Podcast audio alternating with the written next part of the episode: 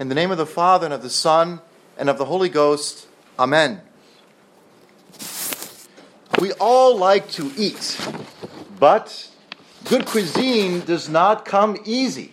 Baking takes lots of time and effort. Today, Jesus speaks about a baker working hard in the kitchen to mix yeast with three measures of flour. The yeast, thoroughly mixed in with the dough, eventually makes it to rise.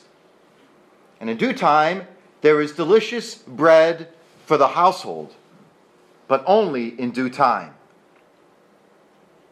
This familiar scene is one of two images in today's gospel which teach us about the spiritual reality of the kingdom of God. God's kingdom on earth is the Catholic Church. And just as yeast makes the dough rise up into good bread, so also must we baptized members be that yeast. We must edify others with good example, edify with virtuous actions and words. That is building up the kingdom of God here on earth. In a world which is spiritually starving, we must feed the people we meet each day with the bread of divine truth and charity. And this Thanksgiving time, as we prepare our kitchens for baking, let's also prepare a recipe for spiritual nourishment for the soul. And let's begin that recipe with salt. Salt was a valuable product in the ancient world. Salt gives good flavor. It preserves food for a long time. Salt was even sometimes used as money. Because of this importance, salt became a Christian symbol for God's truth. Since our Lord called his apostles the salt of the earth.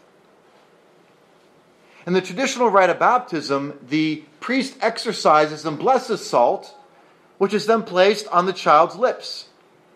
While the priest says, Receive this salt, which is a symbol of wisdom. In a world of insipid antics and self seeking pleasure, God feeds us with the heavenly knowledge and beauty which alone can satisfy our hunger for happiness. In the text of the liturgy, in spiritual reading and study of doctrine, we must store up this heavenly salt in our souls so as to be ready to spread a little bit of this salt each day in conversations when there is a good chance that it will help our neighbor. Discreetly give advice to a coworker or colleague who hesitates about doing the right thing. Patiently give instruction to a young person who does not know any better. Let's spread a little spiritual salt. Steer the conversation away from unhealthy subjects or from talking about other people. Speak about topics which uplift rather than tear down. Spread a little spiritual salt. Encourage people to speak to a priest about their questions and doubts. These conversations, when we spread a little pinch of salt, these conversations can then have a good flavor and a positive effect on souls, rather than insipid gossip and tasteless complaining. Don't be afraid to tell people that you will pray for them or say, God bless you. They might be surprised at first, but probably happily surprised. Perhaps you can even tactfully invite someone to come with you to Mass or someone to accompany you to see a beautiful church where confession is available.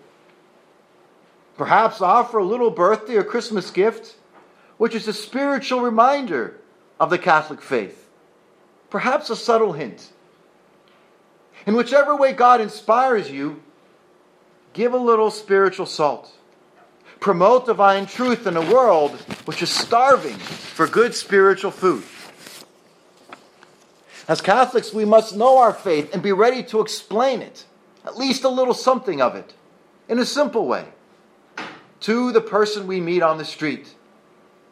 This means that we must keep up with our catechism and often do spiritual reading. And to find the right words, we must also be people of prayer. In daily prayer, God will give you the wisdom and the confidence needed so that you can spread that little pinch of spiritual salt. If you pray, you will see. However, we, we must be careful not to add too much salt all at once, because this can spoil the whole meal. Instead, add just a little salt at a time, here and there. A little goes a long way. And sometimes less is more. So be patient and watch for just the right opportunity to add that little pinch of spiritual salt. But salt and savory foods alone do not make complete cuisine. What is a good meal without desserts? St. Francis de Sales, patron of the Institute, he has this motto for spiritual cuisine. He says, Cook the truth in charity until it tastes sweet. God's truth is for the good of humanity. God wants us to be holy so that we can be happy. But if we present the truth to others in a way which is bitter or distasteful, they will not eat, and they will go away hungry in disgust or discouragement. However, with a little sweet touch of cheerfulness, with a smile, you can, little by little, win others over to God's truth by attracting them to its goodness. And if they are not completely won over, at least they will have more respect for you. In the end, the sweetness of charity always prevails over a sour attitude. The sweetness of charity makes us courteous and polite, even in disagreements. The truth tastes sweet when we offer sympathy or encouragement, or at least a listening ear to those who need it. The actions, words, and sometimes even the silence of charitable people can frequently teach the truth of the gospel in ways that no sermon or lesson ever could. Charity is truly that spoonful of sugar which makes the medicine go down. But let's not be too indulgent either. Too much sugar can spoil one's health. We must sometimes mix a little salt in with the sugar. There Are, these are times when we must avoid human respect.